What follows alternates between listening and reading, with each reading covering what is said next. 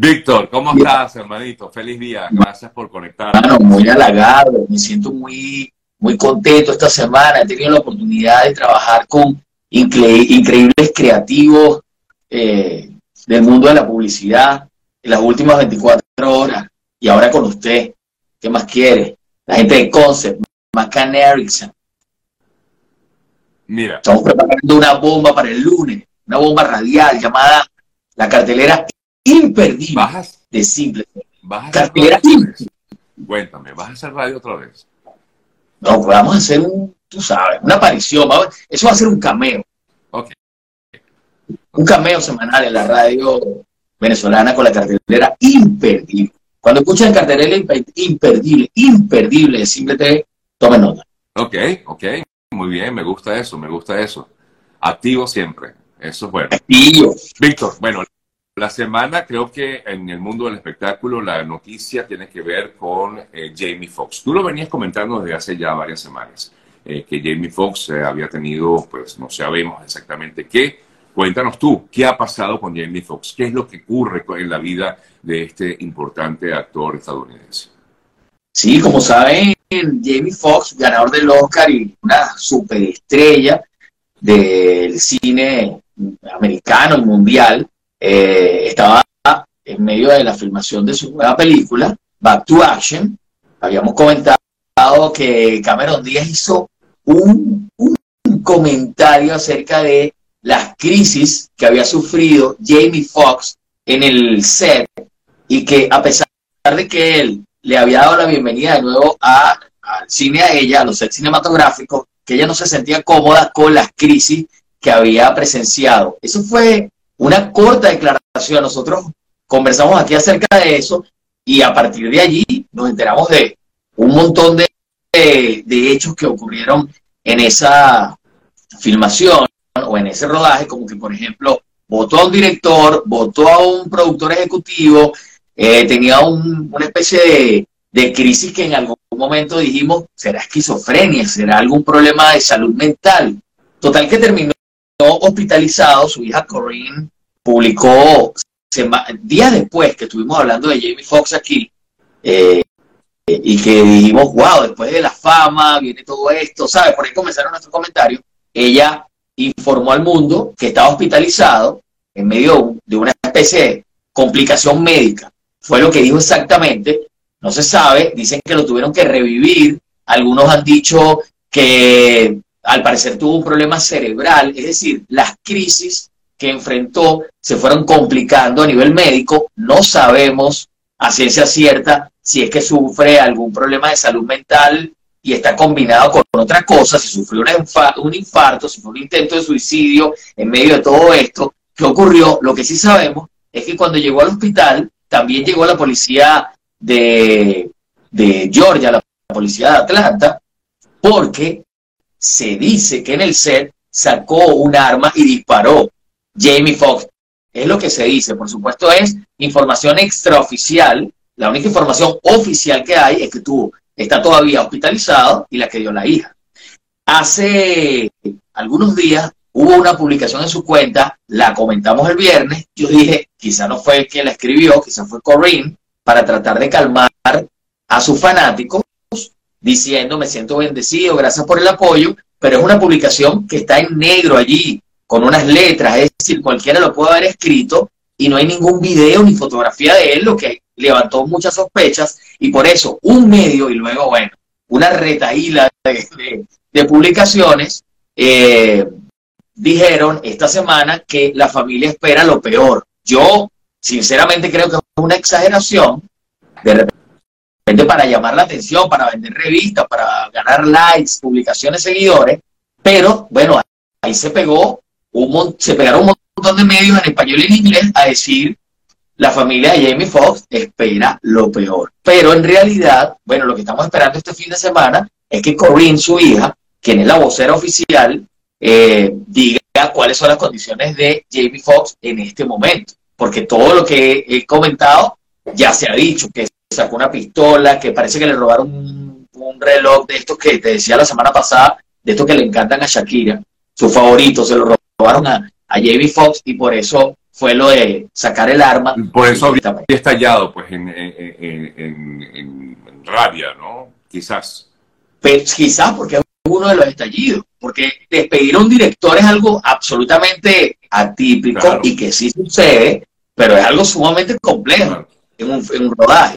Y despedir a un productor ejecutivo, o sea, se nota que hay una especie de crisis de manejo de la ira mental, o sea, hay una combinación de cosas, pero además que tuvieron que revivirlo y que tiene un problema cerebral, yeah, es lo que va complicando más esa condición médica de la que habló Corinne en su publicación. O sea que sigue siendo un misterio, pues, lo que sería el estado, sí, de salud del actor. Absolutamente, porque no tenemos información oficial y no hay ningún mejor amigo de él que se atreva a hablar. O sea, nadie puede citar, lo dijo su cuñado. Yeah. Nadie ha citado eso. Simplemente la familia espera lo peor, pero puede ser una suposición de alguien. Entonces, bueno, desde aquí, como siempre, bueno, nosotros que hemos tenido la oportunidad ahí de estrechar la mano, de conversar con él, y todas las personas que son fanáticas de Django Unchained, de Ray, de Annie, de Collateral, de Spider-Man, de todas las películas, claro, en las que ha participado, sí, Jamie Foxx, bueno, le vamos nuestras plegarias, nuestras oraciones allí para que mejore. Y de su música, porque también él es cantante, ¿no? Exactamente, sí, exactamente. Bueno. Así que tiene muchos fans que quieren que mejore pronto. Sí, bueno, vamos a esperar a ver que si es que hay algún tipo de información certera. Como tú dices, de pronto un medio publica algo y entonces todos los demás comienzan a replicar esa información y a veces no se corrobora como tal, sino que son sencillamente, pues claro, llama la atención. Evidentemente llama la atención el saber que un actor que pues se ve, digamos, en sus cabales, de pronto le pasa todo esto. Cuéntame qué otras informaciones tienes por allí. Información importante es con respecto al estreno de Fast and Furious 10, que va a participar Miro Rain Walker, que es la hija de Paul, okay, Walker, un amigo de Vin Diesel, y quien tenía 1 año cuando se estrenó la primera Fast and Furious, ya tiene 24, y va a participar en esta entrega. Vin Diesel, como saben, es productor ejecutivo de la película, aparte de ser Dominic Torero, y bueno, le ha permitido a Miro, le ha invitado a participar en la película, y están todos por ahí: Michelle Rodríguez, Vin Diesel, Jason Momoa, quien es la contrafigura, el villano de esta entrega, haciendo mucha promoción porque ya va a estar en cartelera. Esta semana se estrena Fast and Furious 10, así que los amantes de la velocidad, quienes han inspirado a esa cantidad de pilotos malportados angelinos y del resto del mundo, con sus 10 entregas, pues van a ir corriendo a ver este estreno, Fast and Furious. Mira, vi ayer una noticia que daba el conocido artista venezolano Oscar Olivares, ¿sabes? Este joven que ha hecho una gran cantidad de murales ecológicos. Sí. Él comentaba en el día de ayer que va a formar parte o ya formó parte, quizás ayer fue como que le dieron, mira, ya puedes decirlo, porque ya esta versión nueva del multiverso de Spider-Man, el multiverso de Spider-Man, pues ya está allí circulando. Ya hay varios trailers de la película animada, y en la cual pues parece que Oscar tiene una pequeña participación con un Spider-Man venezolano. ¿Qué tal? Sí, o por lo menos sí, lo que parece.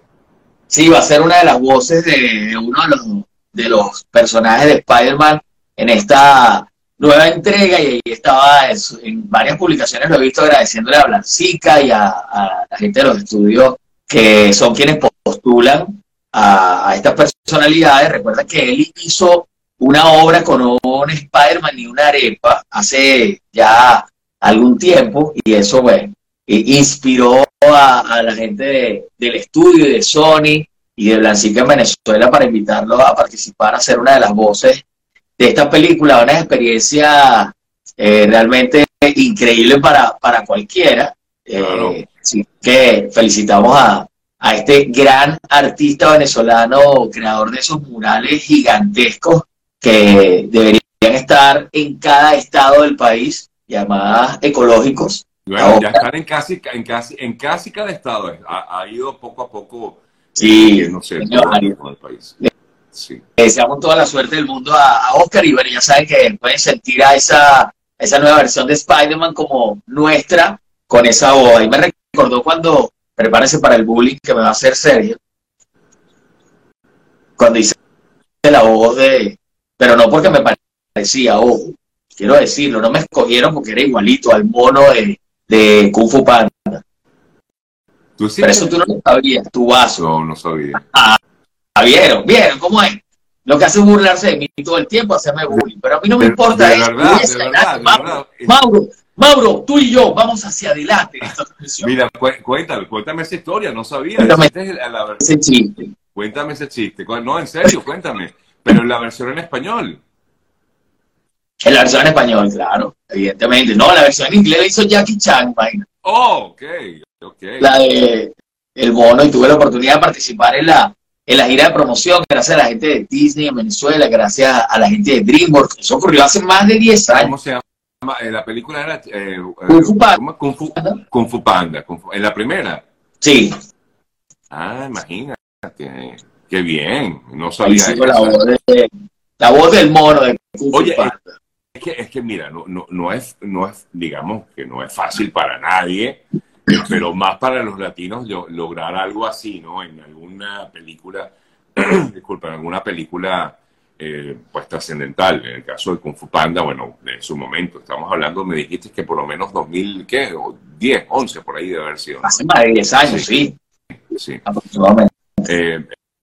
Son pocos, bueno, por lo menos que yo conozca, reconocidos venezolanos que han tenido esa oportunidad de hacer doblajes de algún país. Pero tu participación fue larga, fue pequeña, no recuerdo. Tú sabes que ese mono no habla mucho de la película. O sea, fue corta, pero si no se quejó Jackie Chan, me iba a quejar yo que el mono no hablaba tanto. Luego también participó Erika de la Vega, hizo doblajes, luego más reciente, hace algunos años. Ana María, creo que también hizo. Hace como 5, Ana María fue mucho más reciente. Que alérgica a los gatos y le tocó hacer de gata. También hace mucho más reciente lo de Ana María, creo que hace 3 años, más o menos. No, fue como en la pandemia, lo de Ana María. Y bueno, Oscar de León, que apareció su música en La Locura del Emperador, también ha participado en películas de Disney. Cierto, eso también más reciente. O sea, no fui el primero, quizá no fui el primero, pero fue hace unos 10 años. Y ahora, bueno, le toca con Sony al gran artista Oscar Olivares. Está la gente muerta de la risa diciendo que yo era igualito al mono. ¿Qué te parece?